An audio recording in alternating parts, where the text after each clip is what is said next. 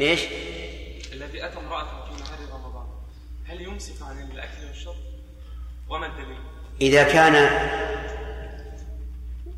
ممن يباح له الفطر كالمسافر. لا لا يباح.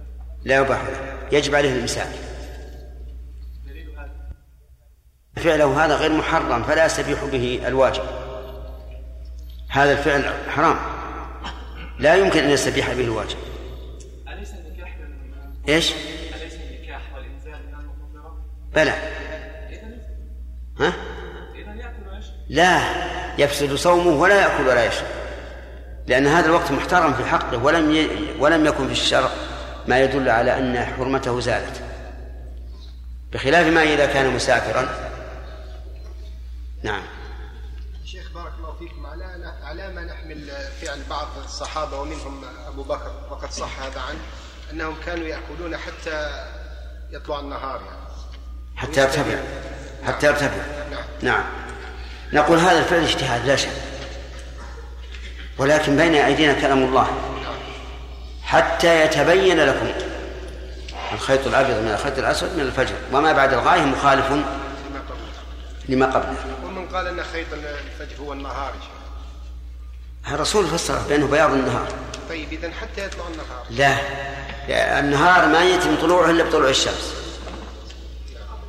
يعني الأول يا شيخ لأن فعله أو لأن فعله غير محرم. أيهن يعني الأول الذي سأل عنه الأخ. قال إذا جامع وليس له عذر هل السند يجب عليه الإنسان لا يجب عليه الإمساك لأن فعله محرم. اللي هو الجماع. نعم. محرم أما لو كان معذورا فلا بأس. باب النية في الصوم. لا يصح صوم رمضان ولا غير لا يصح صوم رمضان ولا غيره من الصيام إلا بنية من الليل لكل يوم لما روت حفصة عن النبي صلى الله عليه وسلم أنه قال إيش؟ سم. ولا غيره. عد عد لا يصح. لا يصح صوم رمضان ولا غيره من الصيام إلا بنية من الليل لكل الواجب. يوم. من الصيام الواجب.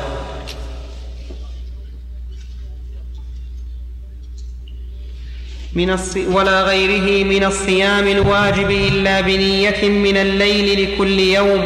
لما روت حفصة عن النبي صلى الله عليه وسلم أنه قال من لم يبيت الصيام من الليل فلا صيام له. رواه أبو داود ولأنه صوم مفروض فاعتبرت فيه النية من الليل لكل يوم كالقضاء ونحوه وعنه تجزئه النية في أول رمضان لجميعه لأنه عبادة واحدة. والأول المذهب لأن كل يوم عبادة منفردة لا يتصل بالآخر. ولا يفسد أحدهما بفساد الآخر فأشبه أيام القضاء. وفي أي صحيح الرواية الثانية. صحيح الرواية الثانية أنه تجزئه نية واحدة من أول الشهر. ما لم يوجد مبيح للفطر في أثناء الشهر فلا بد من استئناف النية.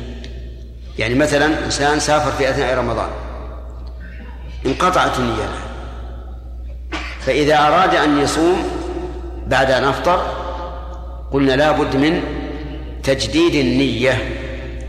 أما وليس هناك ما يبيح الفطر ولم يفطر فإنه يجزئه النية الأولى.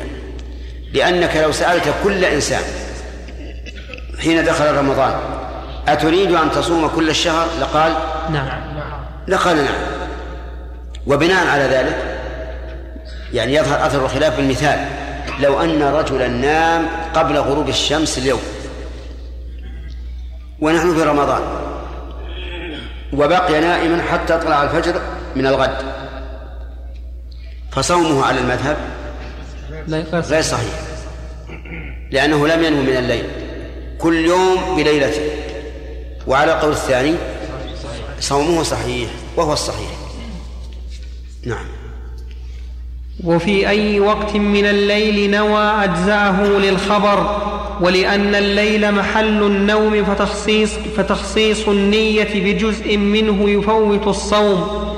ومن أكل أو شرب بعد النية لم تبطل نيته لأن إباحة الأكل والشرب إلى الفجر دليل على أن نيته لم تفسد به.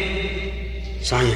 هذا خلاف لما يقتضيه لما يقوله العامة. العامة يقولون إذا انتهيت من السحور واعتقدت النية وهم يقولون استعقدت فإنه لا يمكن أن تأكل.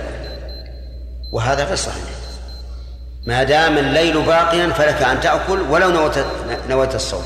فلو أن الإنسان تسحر وانتهى من سحوره من سحوره مرة وعزم على أنه لن لن يأكل ولا يشرب. ثم بدا له بعد ذلك قبل الفجر فله هذا. له أن يأكل ويشرب. لأن الحكم منوط بإيش؟ بطلوع الفجر. نعم. الحديث الشيخ حديث. حديث؟ ما إيش؟ حديث من لم يبيت ما مر علينا. حديث من لم يبيت الصوم الصيام من هذه فلا صيام له مر علينا. هذا يا شيخ لم يتكلم عليه. ها؟ لم يتكلم عليه. اي ظاهر لأنه مر. لأنه تقدم يعني. أي نعم تقدم بسم الله الرحمن الرحيم. الحمد لله رب العالمين وصلى الله وسلم على عبده ورسوله نبينا محمد وعلى آله وصحبه أجمعين. قال الشيخ ابو محمد رحمه الله تعالى فصل ويجب تعيين النية لكل صوم لكل صوم يوم واجب وهو وهو أن يعتقد أنه صائم غدا من رمضان أو من كفارته أو من نذره وعنه لا يجب تعيين النية لرمضان لأنه يراد للتمييز وزم لأنه يراد للتمييز وزمن رمضان متعين له لا يحتمل سواه وال والأولى أصح. لأنه صوم لأنه صوم واجب فافتقر إلى التعيين كالقضاء فلو نوى ليلة الشك إن كان غدا من رمضان فهو فرض وإلا فهو نفل أو نوى نفلا أو أطلق النية صح عند من لا يوجب التعيين. عند من لم. عند من لم يوجب التعيين لأنه نوى الصوم ونيته ونيته كافية ولا يصح عند من أوجبه لأنه لم يجزم به والنية عزم جازم. والصواب في هذه المسألة أنه إذا قال إن كان غدا من رمضان فصوم فرض وإلا فنفل أنه ينعقد. لقول النبي صلى الله عليه وسلم لضباعة بنت الزبير فإن لك على ربك ما استثنيت. وهذا في العبادة وكما علمتم أنه يجوز الاستثناء في الدعاء أيضا. فالصواب جواز ذلك. وعلى هذا فإذا كان ليلة الثلاثين من شعبان وخاف الإنسان أن يثبت الشهر فلينم على هذه النية؟ فإذا لم يستيقظ إلا بعد طلوع الفجر وعلم أن هذا اليوم من رمضان فنيته فنيته صحيحة. وهذا هو الذي اختاره شيخ الإسلام ابن تيمية رحمه الله. وأما إذا نوى نفلا وعين فإنه لا يجزئ عن الفريضة. وقول المؤلف رحمه الله أنه يجزي عند من لم يشترط التعيين فيه نظر لأن هذا لم ينوي صوم مطلقا بل نوى نفلا وفرق بين الصوم المطلق وإيش؟ النفل. وصوم النفل. لأن النفل عين أنه نفل. فكيف يجزئ عن فريضة؟ أما لو نوى صوما مطلقا أنه صائم ولا في قلبه أنه عن فريضة عن رمضان ولا غيره فهذا نعم عند من يرى أنه لا يشترط التعيين يكون صومه صحيح صحيح.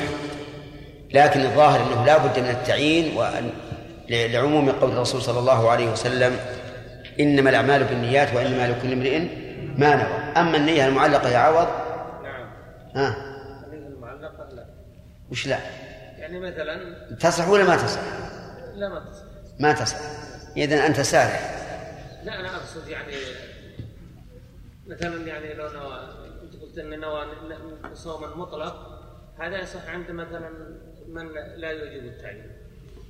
وأن من لو نوى نفلا فإنه لا يجزئه عن فريضه طيب في- ما هي هذا المسألة؟ لكن لو نوى لو نوى نية معلقة. قال مثلا إن كان غدا من رمضان فأنا صائم فهو فرضي. فهو فرض ها وإن لم يكن فهو نفل فهو نفل تجوز طيب على الصحيح. نعم.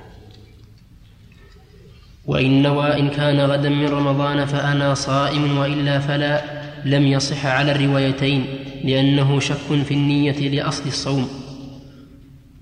ولا يفتقر مع التعيين إلى نية الفرض لأنه لا يكون لأنه لا يكون رمضان لأنه لا يكون رمضان إلا فرضا. وقال ابن حامد يحتاج إلى وقال وقال ابن حامد يحتاج إلى ذلك لأن رمضان للصبي نفل. ومن نوى الخروج من صوم الفرض الصواب أنه يكفي تعيين رمضان. ولا يشترط أن ينوي الفرض. لأن رمضان لا يقع إلا فرضا وأيضا الإنسان يعرف نفسه ما هو صبي. سيعرف نفسه أنه بالغ. نعم. ومن نوى الخروج من صوم الفرض أبطله لأن النية شرط في جميعه. فإذا قطعها في أثنائه خلا ذلك الجزء عن النية فيفسد الكل لفوات الشرط. فصل. نعم يقول أبطله. من أول الخروج من صوم الفرض أبطله. أبطله يعني بطل الصوم.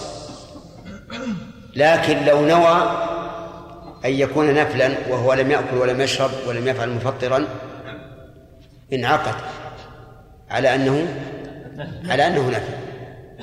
ولهذا عبر بعضهم قال من نوى الفطر فكمن لم ينوي ولم يعبد بقوله أفطر. لأنه إذا قال أفطر معناه أنه لا لا يمكن أن يبني آخر اليوم على أوله. فإذا قال كمن لم ينوي صار لو نوى النفل في آخر اليوم أجزاء. وهذا هو الواقع. فإذا نوى الإفطار من الفرض ثم لم يأكل ولم يشرب ونوى أن يكون نفلا أجزاء لأن النفل يصح بنية من من أثناء النهار. نعم. لا توال ها؟ طيب. شيخ لو نذر صيام يوم معين مثلا فهو فرضه لا بد عليه أن يصوم. نعم. لكن حدثته نفسه مثلا أن يقطع الصيام مجرد تحديث وليس عزم. نعم. فهل يبطل؟ الصحيح أن التردد لا يبطل النية. لأن الأصل بقاء ما كان على ما كان عليه حتى يعزم على الفصل. وأما مجرد التردد هل يفطر أو لا يفطر فالصحيح أنه لا يفطر وأما إذا عزم على فعل محظور عزم أن يأكل ولكن عدل عن هذه العزيمة فإنه لا يفطر لا يفطر لا يفطر, لا يفطر. لأنه إنما أراد فعل المحظور ولم يفعل وهذا حتى المشهور من المذهب أنه إذا عزم على فعل المحظور ولم يفعل فإن فإنها لا تبطل عبادته. كما لو نوى أن يتكلم في أثناء الصلاة ولكن لم يتكلم. مثال ذلك رجل يصلي فسمع قرع الباب وألح المستأذن في القرع فهم أن يبطل صلاته لأجل أن يرد عليه. يعني هم أن يكلمه ولكنه لم يفعل فصلاته باقية. والحاصل أن أن التردد في النية لا لا يضر على القول الراجح. والعزم على فعل المحظور لا يبطل العبادة قبل إيش؟ قبل فعله. لأن هذا بطلان العبادة مرتب على فعل المحظور ولم يفعل. شيخ وقوله شيخ قول المصلي نعم. شيخ قوله ومن نوى الخروج من اي نوى الخروج. طيب فعل المحظور ليس خروج من الصلاة. لا لا. الخروج من العبادة إذا فعل المحظور. باطل أم صحيح يا شيخ؟ نعم. باطلة أم صحيحة صلاته؟ إيش؟ أقول صلاته باطلة أم صحيحة؟ نعم. شيخ كلام المؤلف في ليلة أمس وإن صام بغير اجتهاد أو غلب على ظنه أن شهر لم يدخل فصام لم يجزئه. وإن وافق لأنه صام مع الشك فأشبه المصلي شاكا في أول الوقت ما يعني صحة هذا؟ سبق. في بدرس اليوم؟ لا بالأمس لكن ما لا اليوم ما, ما نجيب أخذنا ثلاثة يا أخي نعم. فصل. ويصح صوم التطوع بنية من النهار لما روت عائشة رضي الله عنها قالت دخل علي رسول الله صلى الله عليه وسلم ذات يوم فقال هل عندكم شيء؟ قلنا لا. قال إني إذا صائم. رواه مسلم. الخلاصة الآن العزم على إبطال العبادة. إيش؟ يبطلها. العزم على إبطال العبادة يبطلها سواء في الفرض في الصيام أو غيره. العزم على فعل محظور في العبادة. لا يبطلها إلا بفعل لا يبطلها حتى يفعل التردد في النية هل يقطعها أو لا؟ الصحيح أنه لا يبطلها لأن الأصل بقاء ما كان على ما كان حتى ينتقل منه. نعم. ولأن في تجويز ذلك فصل ويصح فصل ويصح صوم تطوع بنية من النهار لما روت عائشة رضي الله عنها قالت دخل علي رسول الله صلى الله عليه وسلم ذات يوم فقال هل عندكم شيء؟ قلنا لا. قال إني إذا صائم. رواه مسلم. ولأن في تجويز ذلك تكثيرا للصيام لأنه قد تعرض له النية من النهار فجاز كما سومح في ترك القيام والاستقبال في النافلة لذلك. وفي أي وقت نوى من النهار طيب إذا التطوع يجزي في أثناء النهار. والدليل أن النبي صلى الله عليه وسلم لما سأل هل عندكم شيء قالوا لا. قال إني إذا صائم. إذا وإذا ظرف للحال يعني من الآن أكون صائم.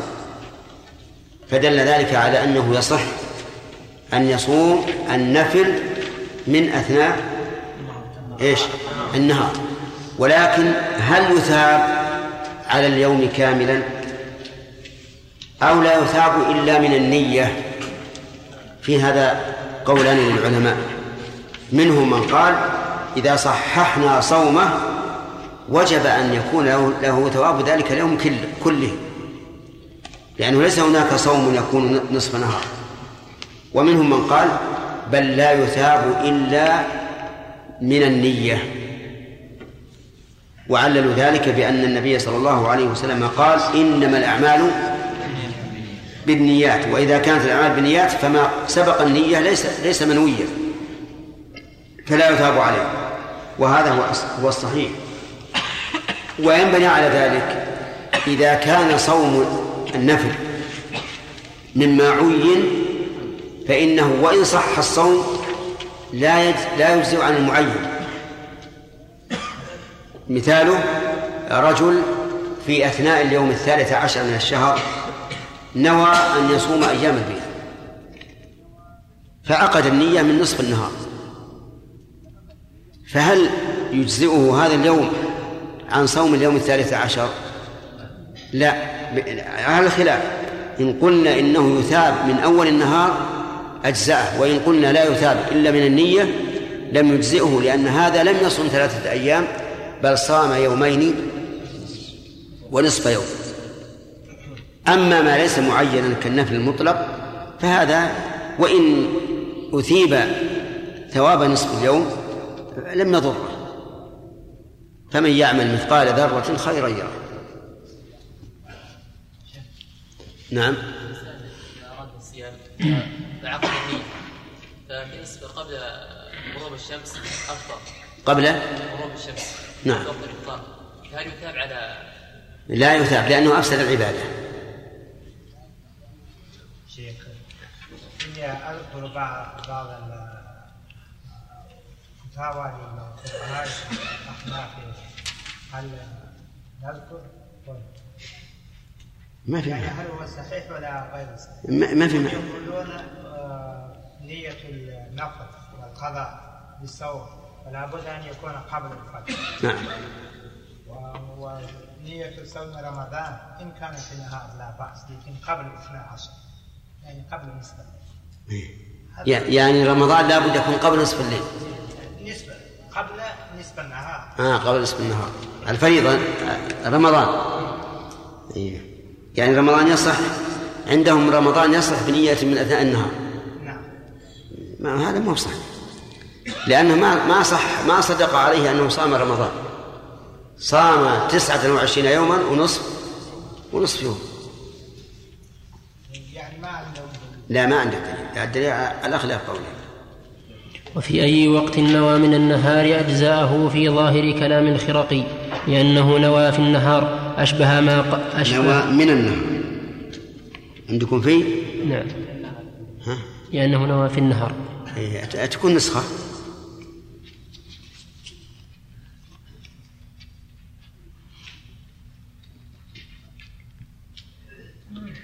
إيش اللي بعدها يا شيخ؟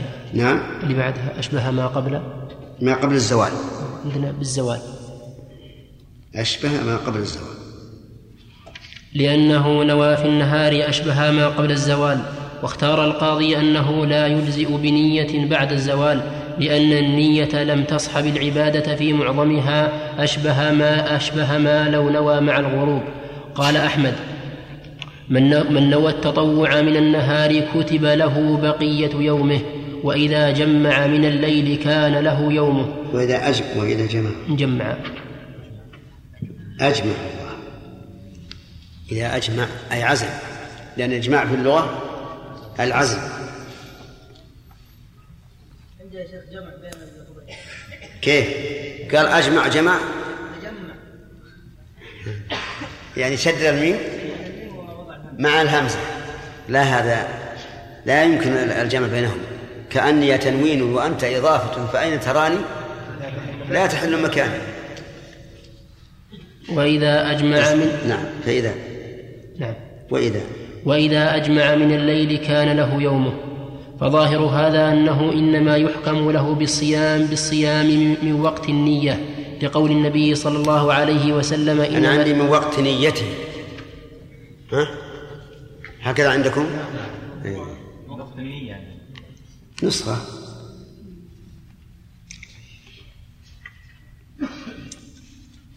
شوف قال الإمام أحمد من نوى آه، طيب أولا كلام الخرقي وكلام القاضي أصحهما. كلام إيش؟ الخرقي وأنه يصح ولو آه، بعد الزوال ثم ال- الثواب. ذكرناه قبل قليل لكن الإمام أحمد قال من نوى التطوع من النهار كتب له بقية يومه. أي أنه يثاب على ذلك من؟ لا من النية. كتب له بقية يومه. يعني من حين نوى. نعم. وإذا أجمع من الليل كان له يومه. نعم. فظاهر هذا أنه إنما يحكم له بالصيام من وقت النية لقول النبي صلى الله عليه وسلم إنما الأعمال بالنيات وإنما لكل امرئ ما نوى وقال أبو الخطاب يحكم له بالصوم الشرعي المثاب عليه من أول النهار لأن صوم بعضه لا يصح. يعني فإذا كان الشرع قد صحح الصوم من أثناء النهار لازم أن ينسحب الحكم على أوله لأن صوم بعض يوم لا لا يصح شرعا. لكن ما قاله الإمام أحمد أقيس وأقرب الصواب أنه إنما يثاب من وقت النية. من النية إنما لكل امرئ ما نوى. نعم. باب ما يفسد الصوم وما يوجب الكفارة. ما عندنا ما الثاني. نعم. ما يوجب الصوم ما, ما يفسد الصوم ويوجب. لا ما اشطب عليه إيش طبعا عليه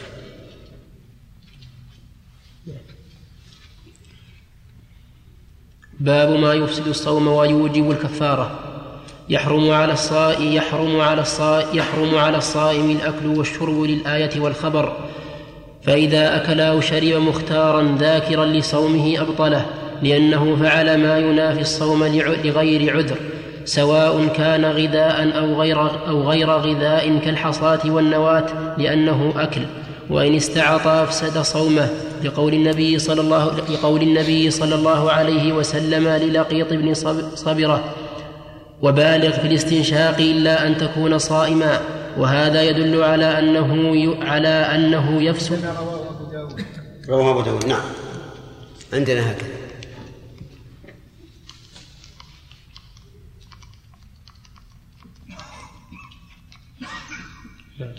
وبالغ في الاستنشاق إلا أن تكون صائما. رواه أبو داود.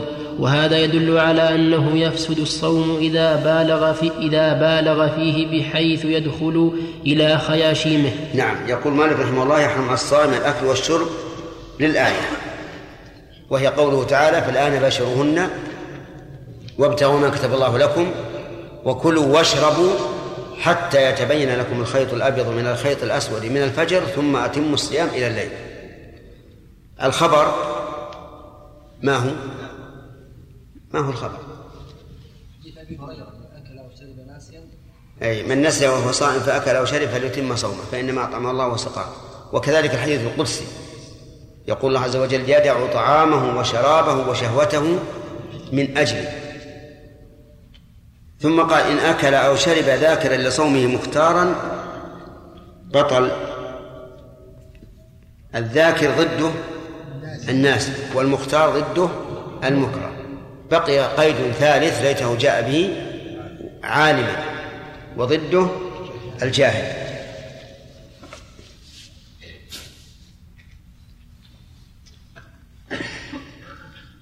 نعم. وقول سواء كان غذاء أو غير غذاء.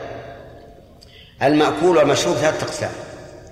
قسم نافع قسم ضار قسم لا نافع ولا ضار. وكلها تفطر.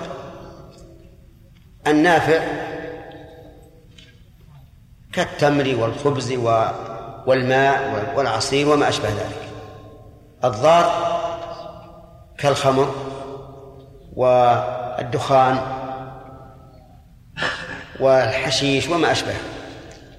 والذي ليس فيه نفع ولا ضرر كما مثل به المؤلف كالحصاة وخرزة السبحة وما أشبهها. هذه ليس فيها نفع ولا ضرر. ومع ذلك تفطر الصائم. إذن كل ما دخل جوفه فإنه مفطر على أي حال كان. طيب فإن قال قائل أرأيتم لو أن الطبيب نزل الآلة الكاشفة على المعدة؟ فيه آلة كاشفة على المعدة تنزل. فهل تفطر أو لا؟ نقول إن كان فيها مادة مادة دواء يمكن أن يستقر في المعدة فإنها تفطر. أما إذا كان مجرد آلة فهذه الآلة لن تبقى في المعدة سوف تسحب. لأنه بمجرد ما ينظر إلى المعدة ويكشف عليها يطلع الآلة. لكن إن كان فيها مادة دهنت بها لتسهيل دخولها فإنها تفطر. نعم. انتهى الوقت؟ سبحان الله. اي نعم. حديث أبو داود إيش؟ صحيح. صحيح أو حسن؟ حديث لقيط بن صبرة. بال في الاستنشاق إلا أن تكون صائما. ثم إن المبالغة في الاستنشاق يشكو بعض الناس أنه إذا بالغ تأثر. احتقن الماء في خياشيم وآلمه آلمته الخياشيم. فمثل هذا لا يلزم. ويقال يكفي أن تدخل الماء في في منخريك ويخرج. يعني ليس بلازم أن تشفطه. لأن بعض الناس حسب ما نسأل في الهاتف يقول إنه يشق عليه. إذا دخل الماء إلى خاشمه بقي فيها ثم آلمه. فنقول الواجب هو إيش؟ إدخال الماء في المنخرين فقط. وما زاد على ذلك فهو سنة ما لم يكن في ذلك ضرر فإن كان فيه ضرر فإنه يكون ممنوعا منه. لقوله تعالى ولا تقتلوا أنفسكم إن الله كان بكم رحيما. أو داوى مأمومة بما يصل إليه. أفطر لأنه إذا بطل بالصعود دل على أنه يبطل بكل واصل من أي موضع كان. ولأن الدماغ أحد الجوفين فأبطل الصوم ما يصل إليه كالآخر. وإن بسم الله الرحمن الرحيم. هذه مسائل ينبغي أن نذكرها كل مسألة وحدها. أولا يقول إن وصل إلى أوصل إلى جوفه شيئا من أي موضع كان استثنى الفقهاء رحمه الله الإحليل. الإحليل يعني الذكر. فقالوا إذا أوصل إلى جوفه شيئا من طريق الذكر فإنه لا يفطر وذلك لأن البول يخرج من المثانة رشحا. يخرج منها رشحا. وإذا كان يخرج منها رشحا فإنه إذا أدخل شيئا من ذكره لم يصل إلى إلى جوفه. ولكن آه، الصحيح خلاف ما قاله المؤلف وخلاف المذهب أيضا وهو أنه لا يفطر بشيء من ذلك. وضرب لهذا أمثلة. إذا وصل إلى وكذلك إذا وصل إلى دماغه مثل أن احتقن. إذا احتقن فكلام المؤلف يدل على أنه يفطر لأن الحقنة وصلت إلى جوفه عن طريق الدبر. والصحيح أنه لا يفطر لأن هذا لا يسمى أكلا ولا شربا ولا يعطي الجسم ما يعطيه الأكل والشرب. فلا يشمله النص لا لفظا ولا معنى لا لفظا لأنه ليس بأكل ولا شرب ولا معنى لأنه لا يحصل به ما يحصل من من الأكل والشرب. كذلك يقول أو داوى جائفة. الجائفة هي الجرح الذي يصل إلى الجوف. كالبطن مثلا. إنسان انخرق بطنه فصار يداويه بدواء. يقول المؤلف إنه يفطر. بذلك والصحيح أنه لا يفطر لأن هذا ليس بأكل ولا شرب ولا ولا يحصل به ما يحصل بالأكل والشرب. أو داوى جائفة بما يصل إلى حلقه بما يصل جوفه أو طعن نفسه أو طعن غير أو طعنه غيره بإذنه بما يصل إلى جوفه أو بما يصل جوفه. إنسان طعن نفسه بسكين مع البطن فدخلت السكين في الجوف. يقول المؤلف إنها يفطر. والصحيح أنه لا يفطر. لأنه ليس أكلا ولا شربا ولا بمعنى الأكل والشرب. وقولها أطعنه غيره بإذنه هل يجوز للغير أن يطعنه إذا أذن له؟ لو قال يا فلان خذ هذا السكين جزاك الله خير اطعم بطني شق البطن. يجوز ولا لا؟ لا يجوز. بل يجب عليه بل يجب عليه أن يمنعه من ذلك. حتى لو رآه يريد أن يطعن نفسه وهو قادر على منعه وجب عليه أن يمنعه. لأن هذا من باب من باب إنكار المنكر ومن باب إنقاذ المعصوم. لكن الفقهاء رحمهم الله يذكرون المسائل في كل باب بحسبه. لو جاءت هذه الجنايات لقالوا إنه يحرم ولا يجوز. لكن الكلام على أن هل يحصل الفطر بذلك يا هداية الله أو لا؟ لا. الصحيح لا. أما كلام المؤلف فنعم. أو قطر في أذنه فوصل إلى دماغه. فإنه يفطر أيضا. لأن الدماغ أحد الجوفين. لكنه الجوف الأعلى والمعدة الجوف الأسفل. فإذا قطر في أذنه فوصل إلى إلى دماغه فإنه يفطر. والصحيح أنه لا يفطر لأن هذا ليس أكلا ولا شربا ولا بما الأكل والشرب ولا يصل إلى مكان الأكل والشرب. لأنه إذا بطل بالصعود دل على أنه يبطل بكل واصل من من أي موضع كان. إيش؟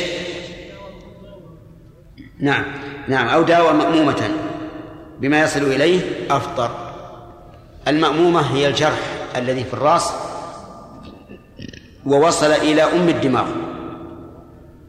أم الدماغ في جوف الرأس. فإذا داوى المأمومة ووصل إلى الدماغ فإنه يفطر. بناء على القياس الذي ذكره المؤلف أنه جوف فما وصل إليه فما وصل إليه فهو كالواصل إلى المعدة وهذا قياس ليس بصحيح. فالصواب أيضا أنه لا يفطر بذلك. وقوله إذا أفطر بالسعود ما هو السعود؟ السعود من الأنف. فيقال في الجواب عن هذا أولا أن السعود ورد في النص ما يدل على أن أنه طريق يحصل به الفطر. وهو حديث لقيط بن صبرة بالغ في الاستنشاق إلا أن تكون صائما. ثانيا الصعود إذا أدخل من من الأنف شيء فإنه يصل إلى المعدة ويتغذى به الإنسان. ثالثا أنه مما جرت العادة بإيصال الطعام منه إلى المعدة جاءت به العادة وهو منفذ واضح يصل إلى المعدة فقياس ما سواه عليه قياس مع الفارق. والقياس مع الفارق لا لا عبرة به.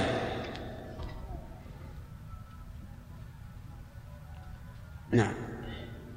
وإن اكتحل. وإن اكتحل فوصل الكحل إلى حلقه أفطر لأن العين منفذ لذلك يجد المكتحل مرارة الكحل في حلقه ويخرج أجزاؤه في نخاعته وإن شك في وصوله لكونه يسيرا كالميل ونحوه ولم يجد طعمه لم يفطر نص عليه. وإن قطر وإن أقطر في إحليله شيئا أو أدخل. زرق. زفلق أو زرق. نعم. نعم يا شيخ. زرق أو زرق. في أي موضع؟ هي لأنك قلت قطر. نعم.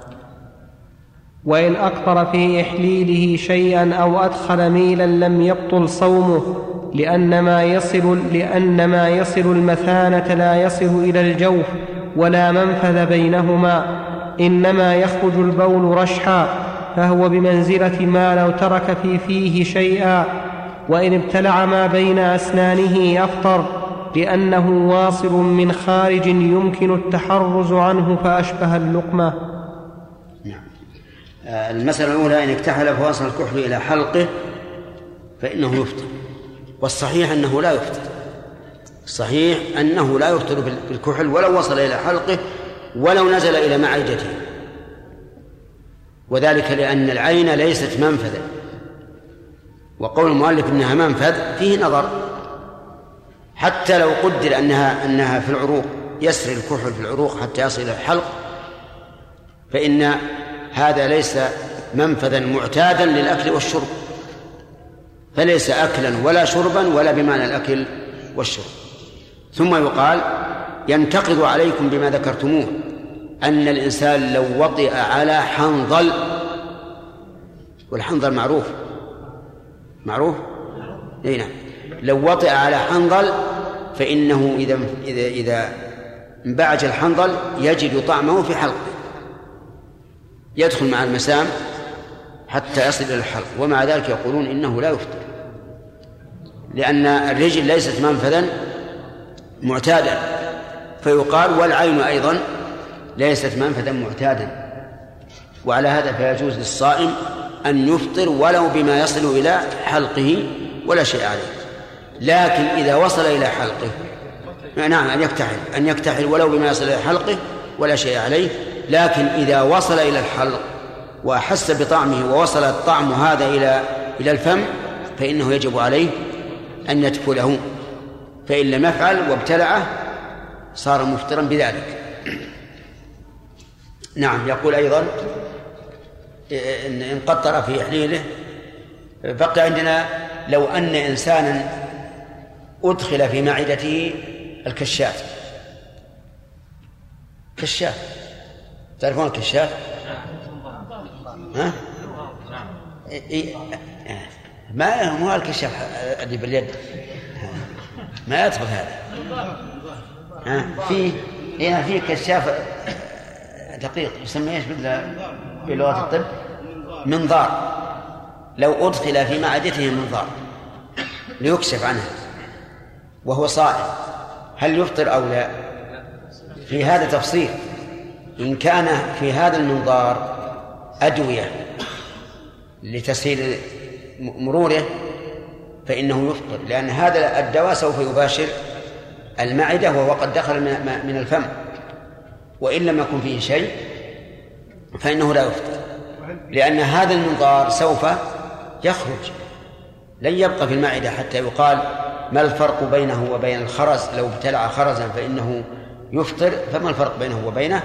نقول الفرق هو أن هذا سوف يخرج من المعدة فلا يبقى فيه. نعم. شيخ وهل فيه دواء من بار؟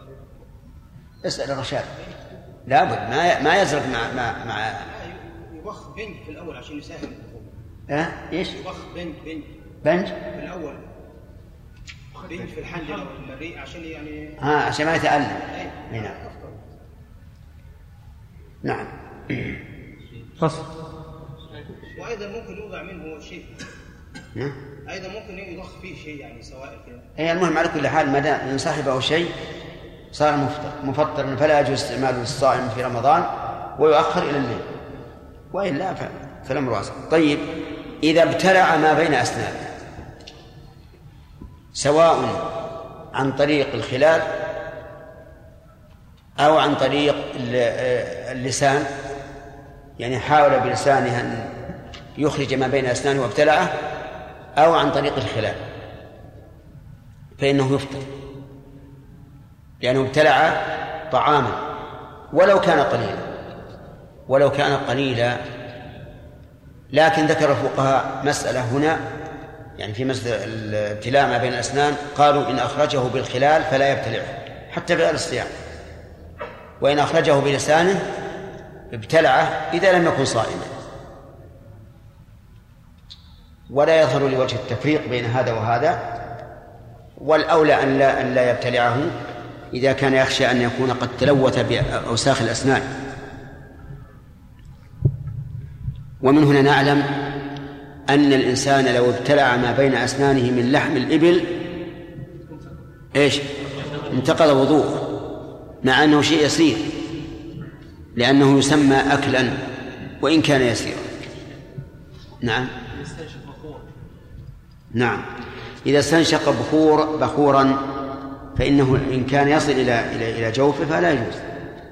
ليس أكلا ولا شربا ولا في بلى في معنى الشرب لأن له أجزاء ولهذا لو لو استنشق طيبا شم طيبا فإنه لا يفطر لأنه ليس له أجزاء تصاعد وتدخل بالجوف.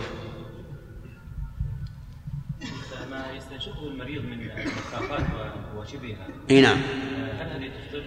هذا أيضا ما يكون لبعض الناس اللي يصاب بالضيق ضيق التنفس يضخ بمضخه لكن قالوا إن هذه ما تصل إلى إلى إلى المعدة وإنما تفتح القنوات الهوائية فقط. وقد صدر فتوى من دار الإفتاء أنه لا أنها لا تفطر وهو الذي نفتي به. لكن هناك شيء أظنه كلبسات كبسولات إيه؟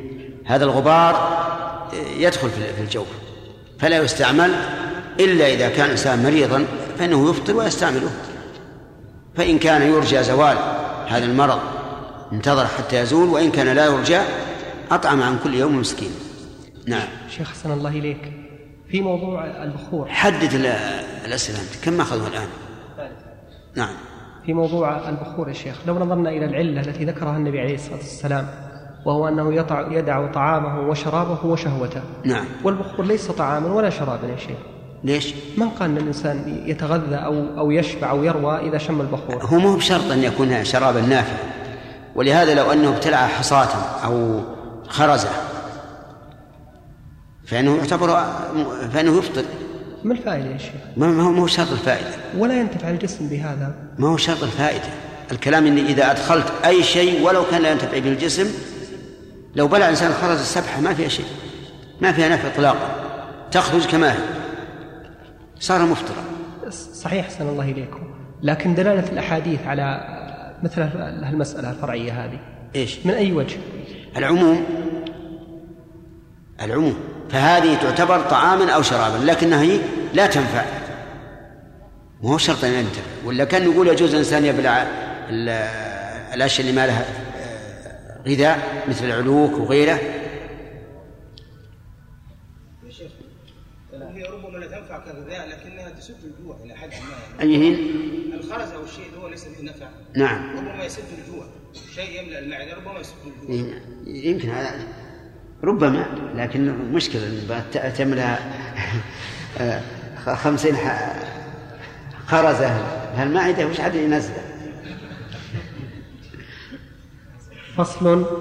وما لا يمكن التحرز منه كابتلاع ريقه وغربلة الدقيق وغبار الطريق والذبابة تدخل في حلقه لا يفطر لأن التحرز منه لا يفطر.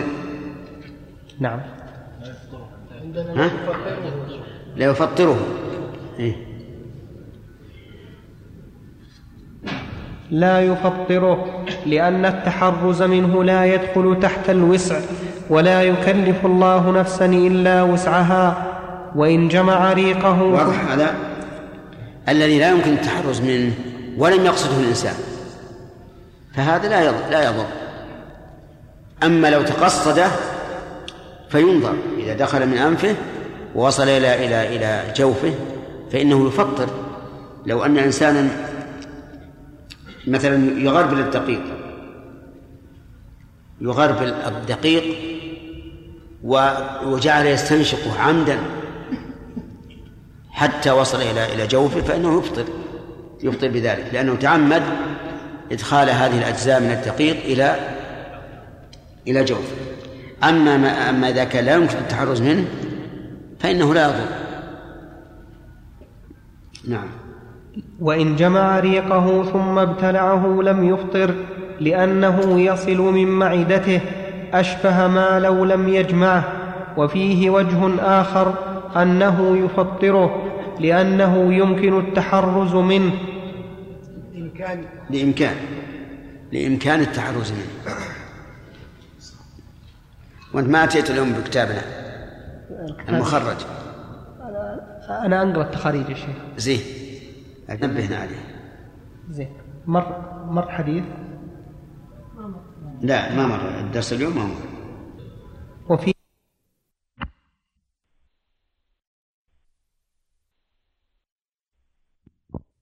آخر أنه يفطره لإمكان التحرز منه وإن ابتلع النخامة ففيها روايتان.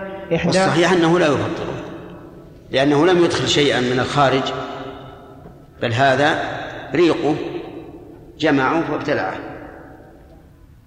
وإن كان حكم الفم حكم حكم الظاهر. لأن الفم حكم حكم الظاهر ولذلك لو أنه تمضمض بالماء فإنه لا يضره. ولهذا يجب تجب المضمضة في الوضوء وفي الغسل لأنه في حكم الظاهر. وإن ابتلع النخامة ففيها روايتان إحداهما يفطر لأنها من غير الفم أشبه القي والثانية لا يفطر لأنها لا تصل من خارج وهي معتادة في الفم أشبه الريق.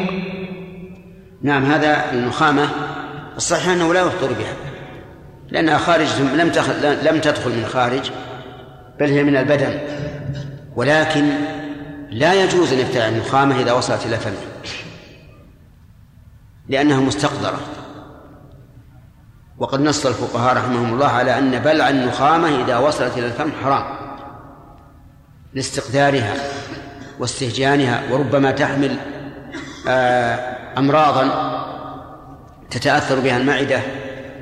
فلذلك نقول إنه يحرم ولكن الكلام على أن هل تفطر أو لا.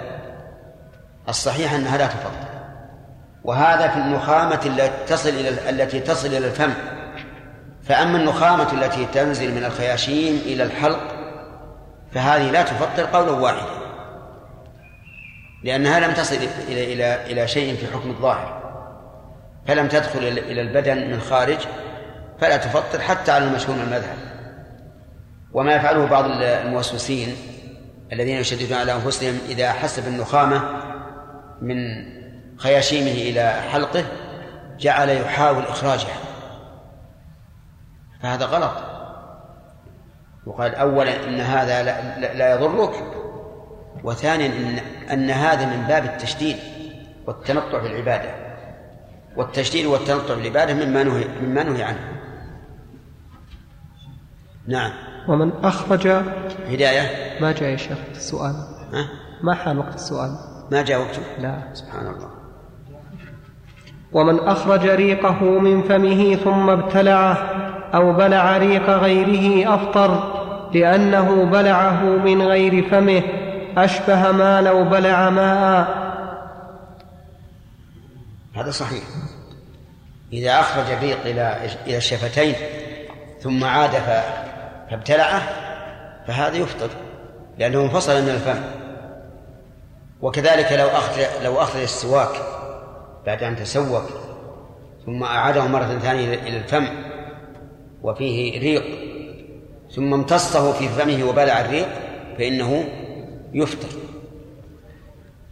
ومن أخرج درهما من فمه ثم أدخله وبلع ريقه لم يفطر لأنه لا يتحقق ابتلاع البلل الذي ك لأنه لا يتحقق ابتلاع البلل الذي كان عليه ولذلك لا يفطر بابتلاع ريقه بعد المضمضة, بعد المضمضة والتسوق بالعود الرطب ولا بإخراج لسانه ثم إعادته ولو سال فمه دما. هذا الآن مسائل.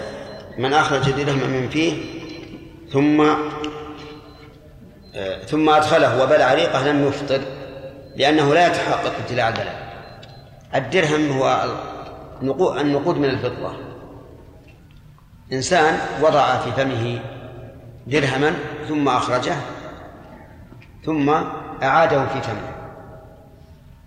وهذا ربما يستعمل بعض الناس لتنظيف الدرهم.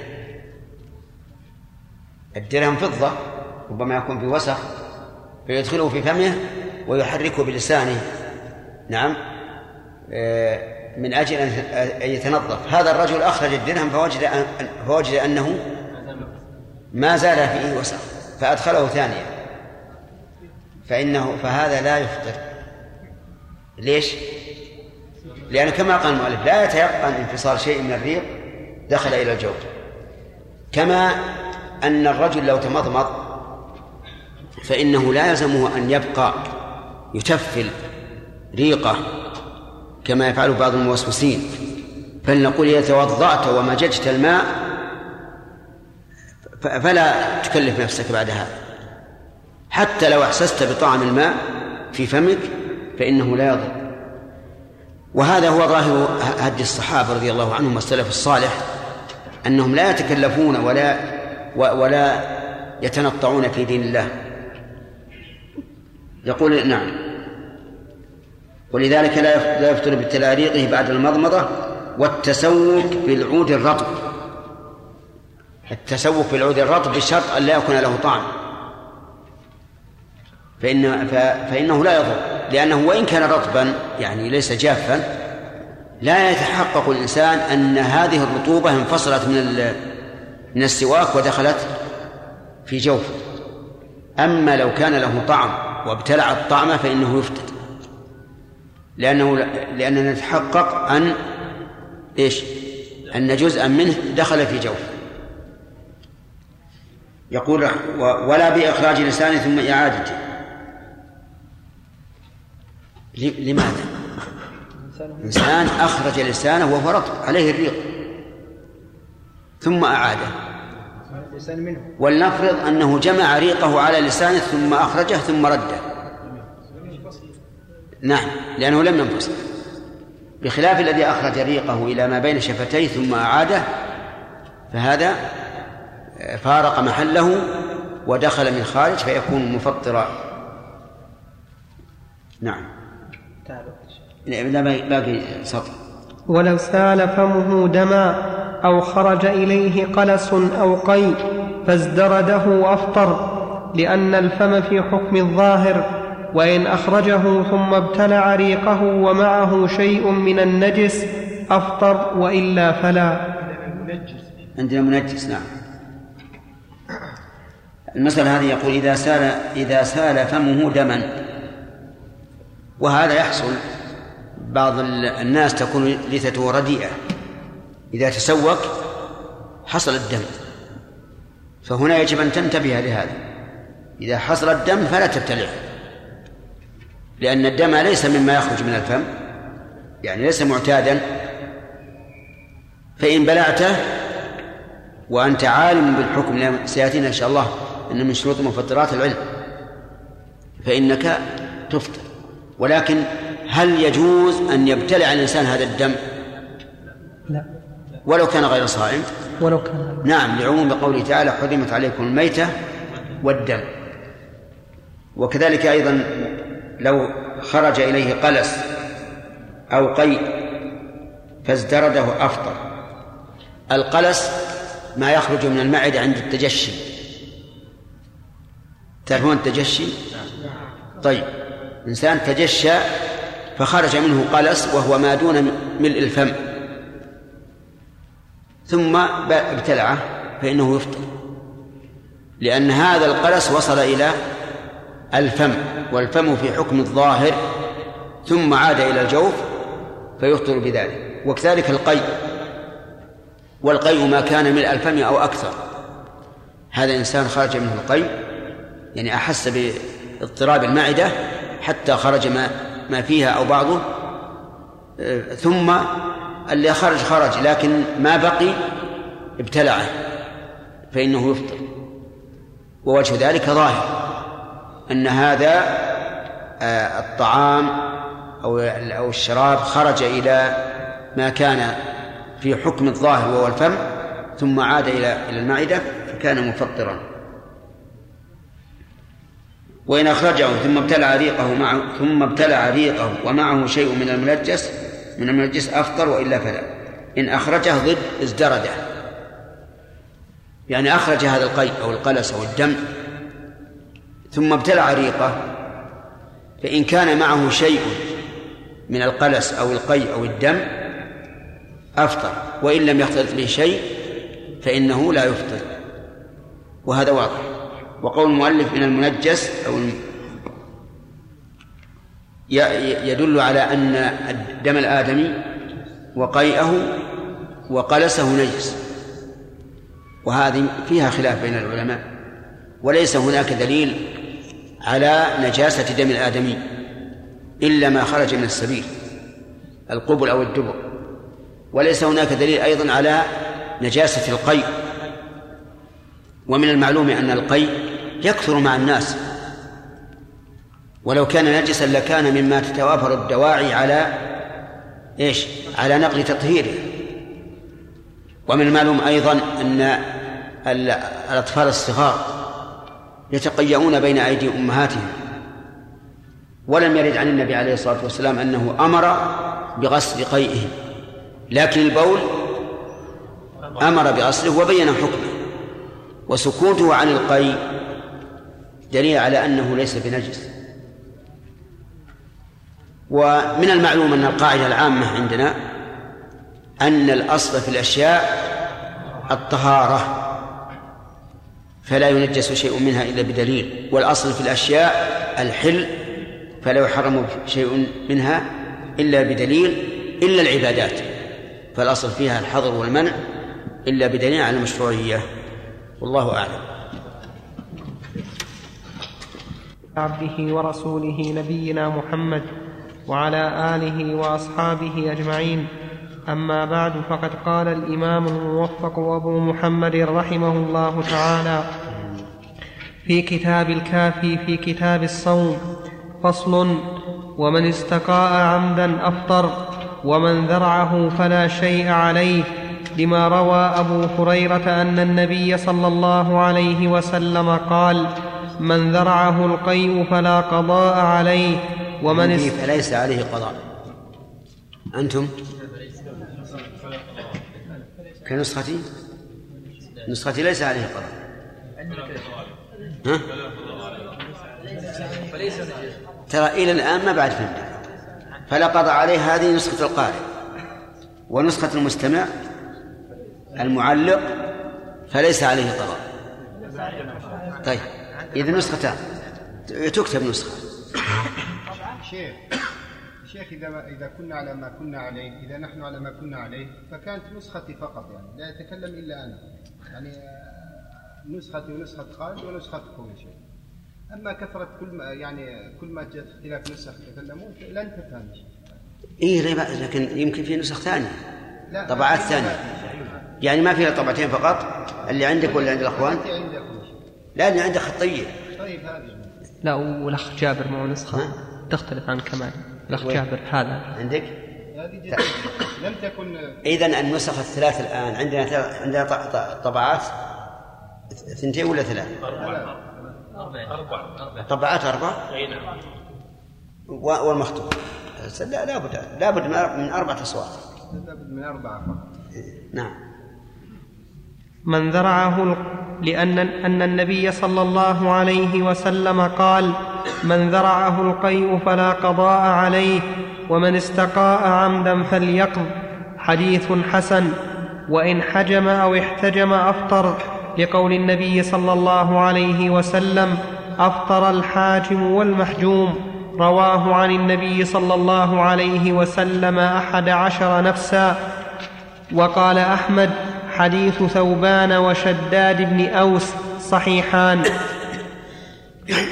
بسم الله الرحمن هذا الفصل ذكر فيه المؤلف رحمه الله شيئين مما يحصل بهما الفطر. الأول القيد وهو معروف.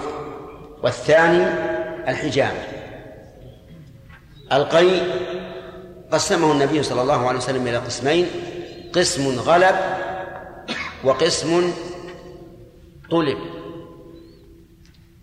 فما غلب فإنه لا يفطر لأنه بغير اختيار الإنسان. وما طلب فإنه يفطر أما الأول وهو ما غلب فإنه لا يفطر فعلته ظاهرة وهو أن الإنسان لم يختره ولم يرده ولا ولا يكلف الله نفسا إلا وسعها. وأما الثاني فوجهه أنه إذا طلب القي فقاع خلت معدته من الطعام فلحقه الضعف الذي قد لا يستطيع أن يكمل صومه إلا بمشقة. فكان من رحمة الله تعالى أن جعل القيء عمدا مفطرا. وإذا كان مفطرا قلنا إن كان الصوم واجبا حرم الاستقاء حرم الاستقاء. وإن كان نفلا جاز الاستقاء وقلنا له كل واشرب. حفاظا على صحته. فتبين بذلك أن الفطر بالقيء المتعمد هو وجه النظر والقياس. واضح؟ طيب الحجامة نقول إذا حجم الإنسان فإنه سوف يكون باختياره أو احتجم أي طلب من يحجمه فسيكون أيضا باختياره. ولهذا لم يقسمها الرسول عليه الصلاة والسلام كما قسم القيء بل قال أفطر الحاجم والمحجوم. والحديث صححه الإمام أحمد رحمه الله وغيره. ولا معارض له على وجه صحيح. في حديث ابن عباس أن النبي صلى الله عليه وسلم احتجم وهو محرم. واحتجم وهو صائم. وفيه كلام للعلماء فليس معارضا صحيحا. القي الحجامة نقول أما فطر المحجوم فظاهر مناسبته للحكمة والغاية الحميدة التي جاءت بها الشريعة. لأن المحجوم سينزف منه دم كثير. ومعلوم أن هذا يضعف البدن ويرهق البدن. فمن رحمة الله بعباده أن من احتجم أفطر. وحينئذ نقول إن كان احتجامه لضرورة جاز في الفرض والنفل ونقول له الآن إيش؟ كل واشرب وإن كان لغير ضرورة حرم في الفرض وجاز في النفل ونقول لمن كان متنفلا واحتاج و يعني أراد أن يحتجم احتجم.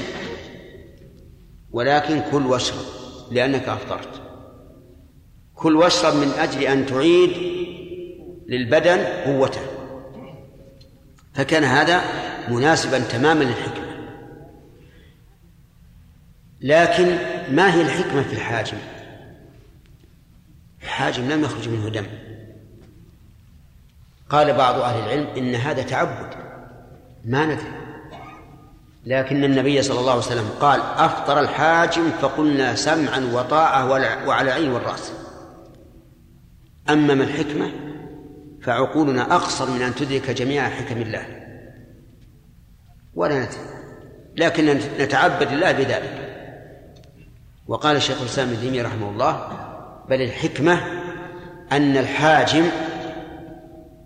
حسب الطريقة المعروفة في عهد الرسول عليه الصلاة والسلام لا بد أن يمص القارورة القارورة التي يحجم بها.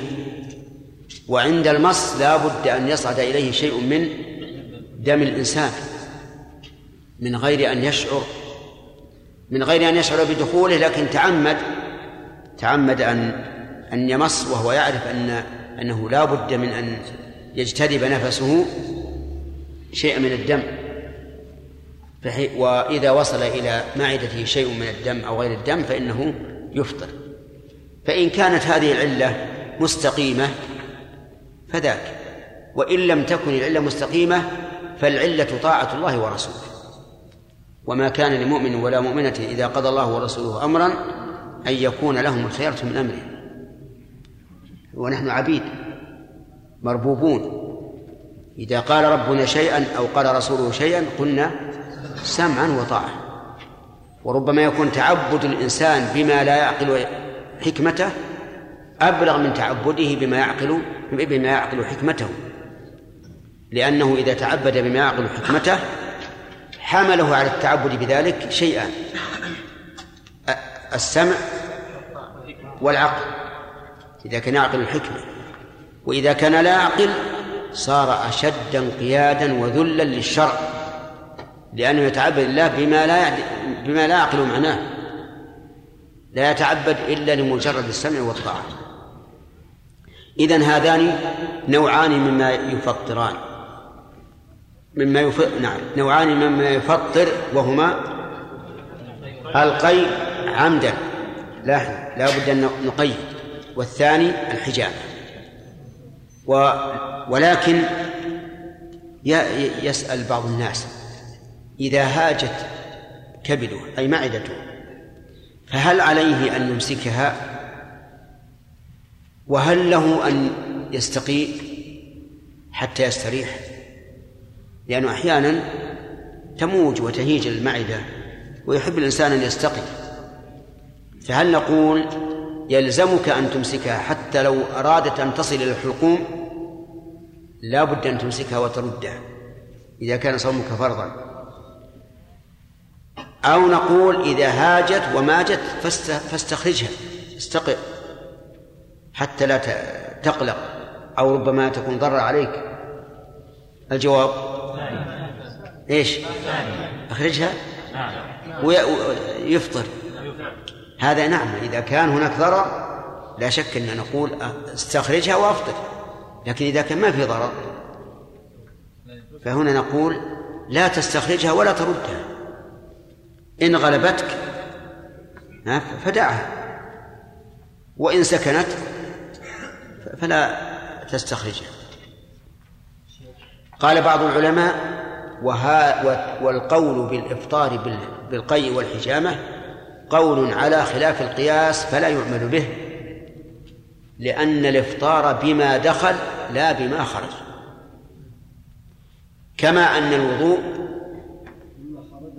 مما خرج لا مما دخل. سبحان الله من جت القواعد؟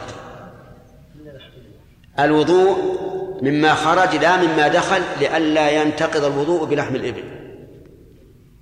لأن لحم الإبل داخل. وهذا قالوا الفطر بما دخل لا بما خرج لئلا يبطل الصوم بالحجامة والقي. فنقول عفى الله عنكم. إننا لا يمكن أن نعارض قول الله ورسوله بمثل هذه التعليلات العليلة. ومن أين أخذتم هذه القواعد؟ أمن الكتاب أو من السنة أو من الإجماع؟ من قال هذا؟ نقض الوضوء بما جعله الشرع ناقضا سواء داخلا أو خارجا.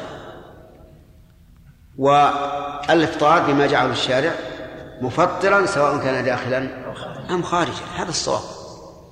أما أن نقعد قواعد ليس لها إلا مجرد طرد في أكثر المسائل هذا ما هو صحيح. صحيح أن أكثر ما ما ينقض ما خرج لا ما دخل لكن إذا جاءت السنة لا بد أن نقول بها. وكذلك في مسألة الفطر. أن الأكثر مما دخل لا مما خرج لكن مع ذلك نفطر. ثم نقول لهم ما تقولون فيما لو استمنى فأمن. أيفطر أم لا؟ وهو مما؟ خرج. مما خرج ولا مما دخل؟ خرج. مما خرج. فالمهم على كل حال أنه لا يمكن لإنسان عارض الكتاب والسنة إلا وجدت في قوله خللا أول خلل المخالفة. ثم النقض بالعلل والحكم التي هو يقر بها. على كل الصحيح إذن أن من استقاء عمدا أفطر ومن غلبه القيء فلا يفطر وأن من حجم أو احتجم فإنه يفطر. نعم. هذا إيش؟ ما في سؤال يا شيخ. ما في سؤال؟ إيه ما وصلنا ما وصلنا- حد السؤال. أحسن الله إليك. بالنسبة للحديث. نعم. الحديث يقول عندي أخرجه أبو داود والحاكم والبيهقي وإسناده صحيح. أي؟ من ذرعه القي نعم الأول. نعم. الثاني أخرج أخرجه أبو داود والحاكم والبيهقي وإسناده صحيح. الحمد لله. وأما حديث أفطر الحاجم والمحجوم فيقول أيضا آه، حديث ثوبان والشداد كما قال الإمام أحمد آه، إسناد. إسنادهما صحيح. شيخ الإسلام رحمه الله له كتاب رسالة صغيرة اسمها حقيقة الصيام. مفيدة جدا لطالب العلم. لو رجعتم إليها استفدتم إن شاء الله. نعم. فصل وتحرم المباشرة للآية فإن باشر فيما دون الفرج أو قبل أو لمس فأنزل فسد صومه فإن لم ينزل لم يفسد. لما روي عن عمر رضي الله عنه قال قلت يا رسول الله صنعت اليوم أمرا عظيما قبلت وأنا صائم. قال أرأيت لو تمضمضت من الماء وأنت صائم؟ قلت لا بأس. قال فمه رواه أبو داود. قال عنه إسناده صحيح. شبه القبلة بالمضمضة لأنها من مقدمات الشهوة والمضمضة إذا لم يكن معها نزول الماء لم يفطر كذلك القبلة. عندنا لكونها من مقدمات. أنتم لأنها كلكم؟ لأنها. طيب خير إن شاء الله. هذه المسألة يقول تحرم عليه المباشرة للآية. الحكم التحريم والدليل الآية. فلننظر هل الآية تدل على التحريم على تحريم المباشرة ننظر. يقول الله تعالى فالآن باشروهن وابتغوا ما كتب الله لكم وكلوا واشربوا إلى آخره.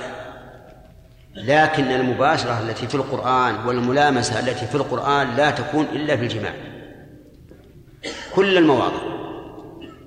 المباشرة في القرآن والملامسة في القرآن للجماع. فقول باشرهن أي جامعهن.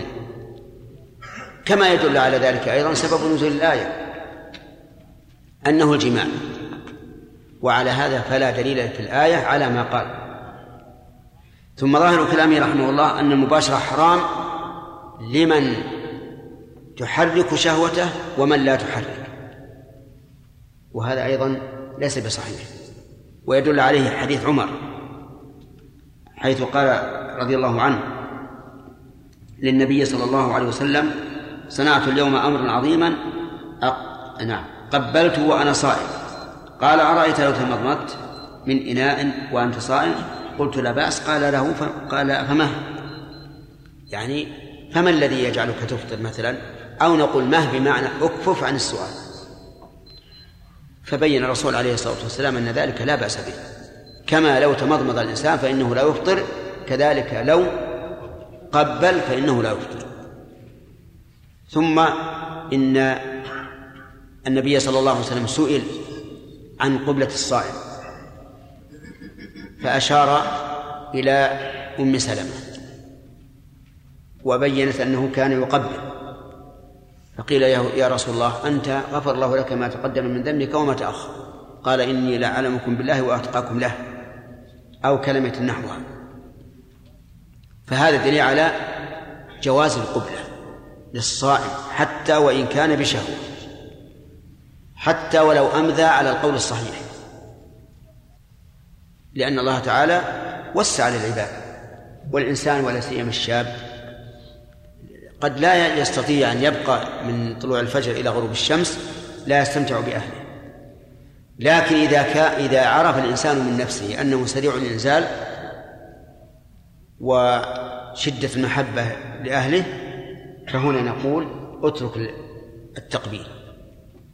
لأن هذا عرضة إلى إيش؟ إلى إفساد الصوم وهي وسيلة قريبة. ولكن ليس كل أحد على هذا الوجه.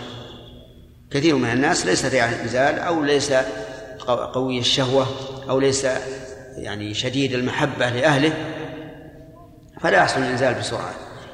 فالصواب إذن أن القبلة حلال للصائم سواء كانت بشهوة أو بغير شهوة.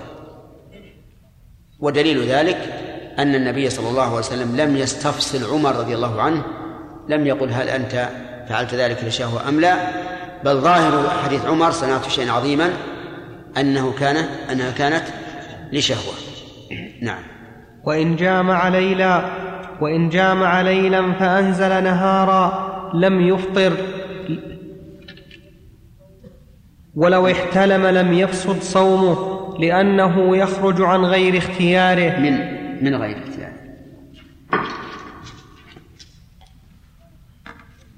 لكن ترى هذه العبارة قبل اللي قرأت أول. أي نعم أي نعم. أنا إيه، وهمت طيب. تقدم. لأنه يخرج من غير اختياره. وإن جامع ليلا فأنزل نهارا لم يفطر. لأن مجرد أفاد المؤلف رحمه الله أن ما حصل للصائم بغير اختياره من المفطرات فإنه لا يفطر لا يفطر به وهو كذلك. فلو احتلم الإنسان وهو نائم صائم فلا فلا شيء عليه.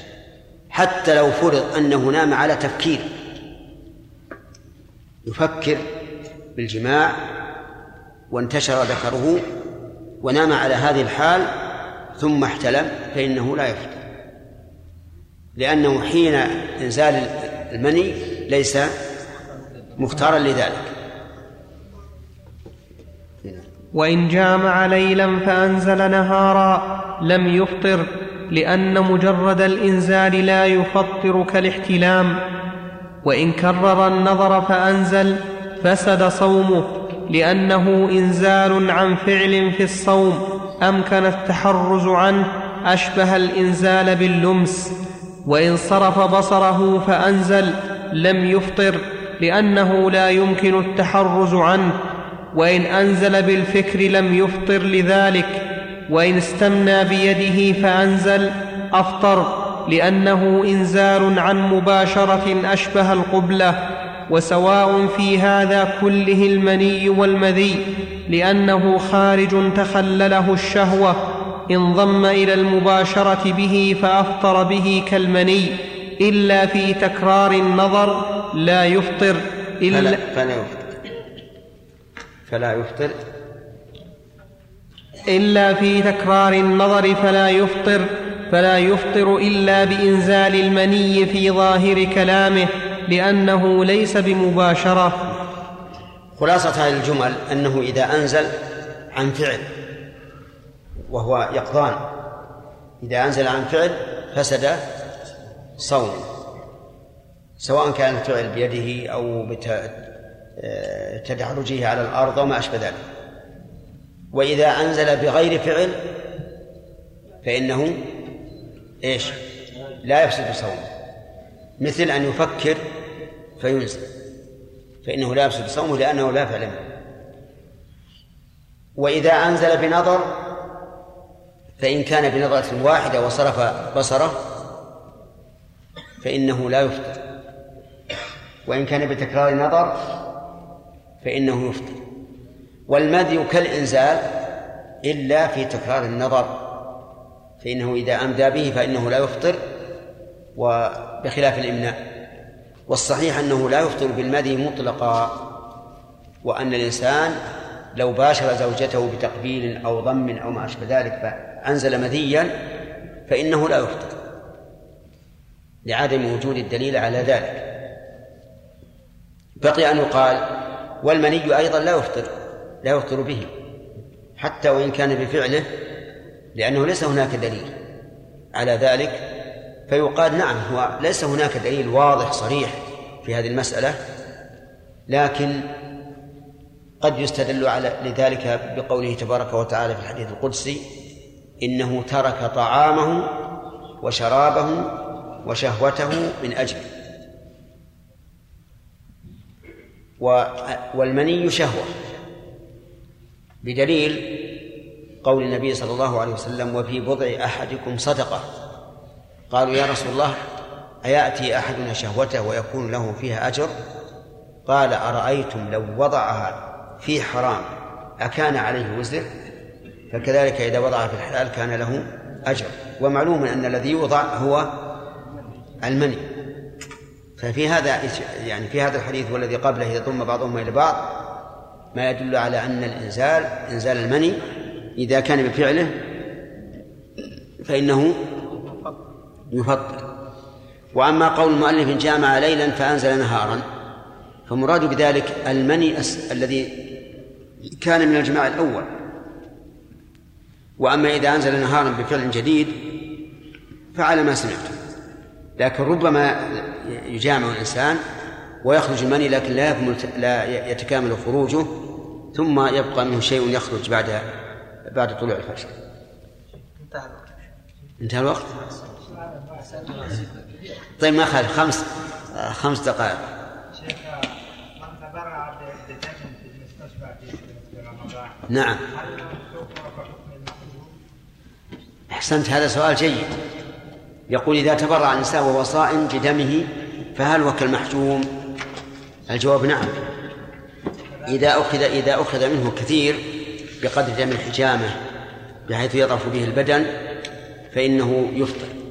وحينئذ نقول إذا كان الصوم واجبا فإنه لا يجوز أن يأذن بسحبه منه إلا إذا كان الثاني إيش؟ مضطرا. فحينئذ نقول لا بأس أن يسحب منك وأفطر. أما إذا كان نفلا فالأمر واسع. وإذا كان غير مضطر الثاني فإنه لا- لا يسحب منه. ينتظر إلى الليل. ها؟ بالنسبة إلى الدكتور هو حاج يسحب آه. تمام صحيح. هذا سؤال جيد. يقول بالنسبة للدكتور اللي يسحب الدم هل نقول إنه كالحاجم يفطر؟ نعم. آه، هو لا يفطر. أما على المذهب فلأنهم يقولون إن إخراج الدم بغير الحجامة لا يفطر. حتى لو أخرج إنسان أكثر من دم الحجامة فإنه لا يفطر. لأنهم يرون المسألة تعبدية فيقتصر على ما جاء به النص. وأما على رأي شيخ الإسلام فشيخ الإسلام يطرد القاعدة.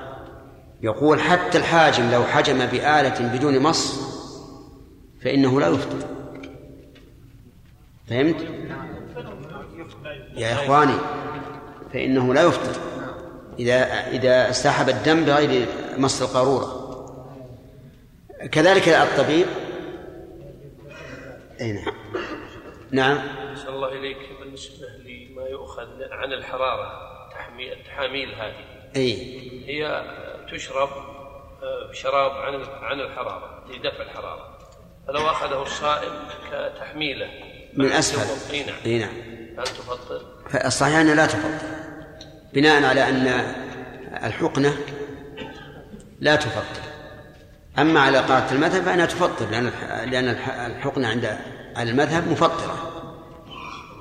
نعم. تقيأ الشخص و... و... إيش؟ أو تقشع إذا تقيأ أو تقشع الشخص في الصلاة وهو صائم. هل هو ليس معه شيء يعني يلقي فيه هذا ال- القيء. القيء مثلا؟ نعم. هل يخرج عن الصلاة أم يمسكه وي- ويقرأ في سره؟ أم ماذا يفعل يعني؟ هو إذا كان لا يمكن فليخرج من الصلاة. خصوصا على قول من يرى أن القيء إذا كان كثيرا نقض الوضوء. فهذا لا بد من الخروج. وهو أيضا لو بقي ب- بلوث المسجد. فيتعدى ضرره. إي نعم.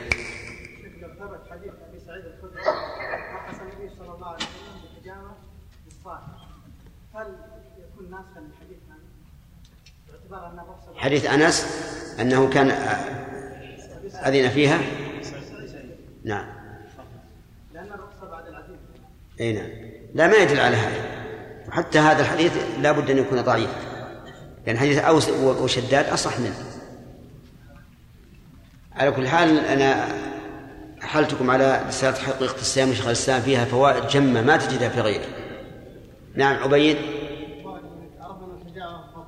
إيش؟ لكن ما حكمها إيش؟ هل هي محرمة للصائم؟ محرما على الصائم الفرض إلا للضرورة يعني أحيانا يهيج الدم بالإنسان حتى يغمى عليه فحينئذ لا بأس أن يحتجم نعم. قال إن المعتبر في حكم المجامع هو المعتبر في- وجوب الغسل عليه. كيف؟ يمكن أن يقال حكم المجامع. المعتبر فيه هو المعتبر في وجوب الغسل عليه. يعني من وجب عليه الغسل أفطر ومن لا فلا؟ نعم. ما يصير يعني على. أقول أقول ما يمكن هذا. لأنك لو قلت هالكلام انتقض بالاحتلال. يجب عليه الغسل ولا يفطر انتهى الوقت. عقر وقال له إني رايته يزني هل يقيم عليه الحد؟ لا هذه مسألة حدود ما انت نتعرف فيها. قصد مثلا في دعوى الأملاك دعوى الديون ما أشبه ذلك.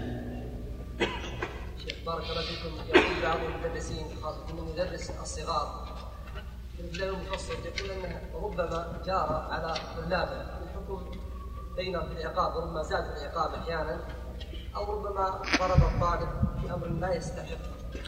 هذا يكفر. وما ما الذي ينبغي لهذا؟ إن العدل واجب في كل ما في كل شيء. يا أيها الذين آمنوا كونوا قوامين لله شهداء بالقسط. ولا يجرمنكم شنآن قوم على ألا تعدلوا. هذا فيما إذا كان الجور من أجل البغض. ولو على الآية الأخرى قوامين بالقسط شهداء الله ولو على أنفسكم هذا فيما إذا كان الحامل على الجور الصداقة والقرابة وما أشبه. فلا يجوز للإنسان أن يحمله المحبة والقرابة على الجور ولا البغض والكراهة على الجور. والإنسان الذي الذي بين جماعة يجب عليه العدل بينهم. يجب على المرء أن يعدل بين زوجتيه وأن يعدل بين أولاده. وكذلك أن يعدل بين طلابه. لكن لكن بعض الطلاب يكون كثير الإساءة. ويشارك ويشارك طالبا آخر قليل الإساءة. فالفعل واحد. لكن ربما نغلظ العقوبة على الأول دون الثاني. لأن الأول كثير الإساءة مع أن فعلهم واحد. وفي هذه الحال مع تجويزنا إياه ينبغي أن ينص على أن هذا السبب حتى لا يبقى في أذهان الناس شيء. نعم. بارك الله فيكم. هل يجوز لي أن أتحاكم إلى قاضي يحكم بغير ما أنزل الله؟ في أمر أعلم أن الحق معي. هل يجوز أن أتحاكم مع هذا الشخص عند قاضي يحكم بغير ما أنزل الله؟ أم يكون هذا من باب التعاون على الاثم والعدوان؟ هذه المسألة ذكرها ابن القيم في أول الطرق الحكمية. وقال لو لو منعنا من التحاكم إلى هؤلاء القضاة لضاعت حقوق الناس إلى أين يتحاكم هذا الرجل؟ إذا لم يكن في البلاد إلا إلا قضاة يحكمون بالقوانين ضاعت الحقوق. فإذا علمت أن الحق معك وأنك لو تخ... لو تحاكمت إلى هذا الرجل سيحكم بالحق الذي هو معك فلا بأس. لأن العلة من التحاكم إلى غير الله إلى غير ما يحكم بالكتاب والسنة هو أن يخالف إيش؟ الحق. فإذا وافق الحق فلا بأس. ولهذا قال عمر للذي لم يرضى بحكم رسول الله صلى الله عليه وسلم قال أهكذا؟ قال نعم فضربه وقتل وقتله. فإذا كنت تعلم أن الحق معك وأن هؤلاء القضاة سيحكمون لك بالحق فلا بأس. وهذا يوجد الآن في البلاد في كثير من البلاد الإسلامية الآن. قضاة يحكمون بالقوانين. فإذا كان لي حق وأعرف أنه حق أتركه من أجل أن هؤلاء يحكمون بالقوانين؟ مشكلة لا. إذا عرفت إذا عرفت أن هذا الرجل يأخذ الرشوة وأني سأرشيه ويحكم لي وأنا أعرف أني لست على حق هذا حرام. ما في إشكال. أي نعم. أن هذا نصف درس. أو ثلث درس. نحن سبق لنا أن الإمداء إيش؟ لا لا يفطر به الصائم. ولو حصل عن تقبيل أو مباشرة ونحو ذلك لعدم الدليل. والقاعدة أن ما ثبت بدليل لا ينقض إلا بدليل. فهذا الرجل صائم على مقتضى الشريعة. فصيامه صحيح فلا يمكن أن نفسده إلا بدليل. وسبق لنا أن الإمناء يفطر به الصائم كما هو قول جمهور الأمة والمذاهب الأربعة وذكرنا الدليل وأن دلالته خفية وأنها مركبة من من دليلين. نعم. بسم الله الرحمن الرحيم. الحمد لله رب العالمين وصلى الله وسلم وبارك على عبده ورسوله نبينا محمد وعلى آله وأصحابه أجمعين. أما بعد فقد قال الإمام الموفق أبو محمد رحمه الله تعالى في كتاب الكافي في كتاب الصوم فصل وما فعل من هذا ناس وما فعل من هذا ناسيا لم يفطره. لما روى أبو هريرة عن النبي صلى الله عليه وسلم أنه قال إذا أكل أحدكم أو شرب ناسيا فليتم صومه فإنما أطعمه الله وسقاه. متفق عليه. وفي لفظ فلا يفطر فإنما هو رزق رزقه الله تعالى. فنص على الأكل والشرب وقسنا عليه سائر ما ذكرناه. وإن فعله هذا دليل خاص في أن من فعل مفطرا ناسيا فلا فلا شيء عليه. و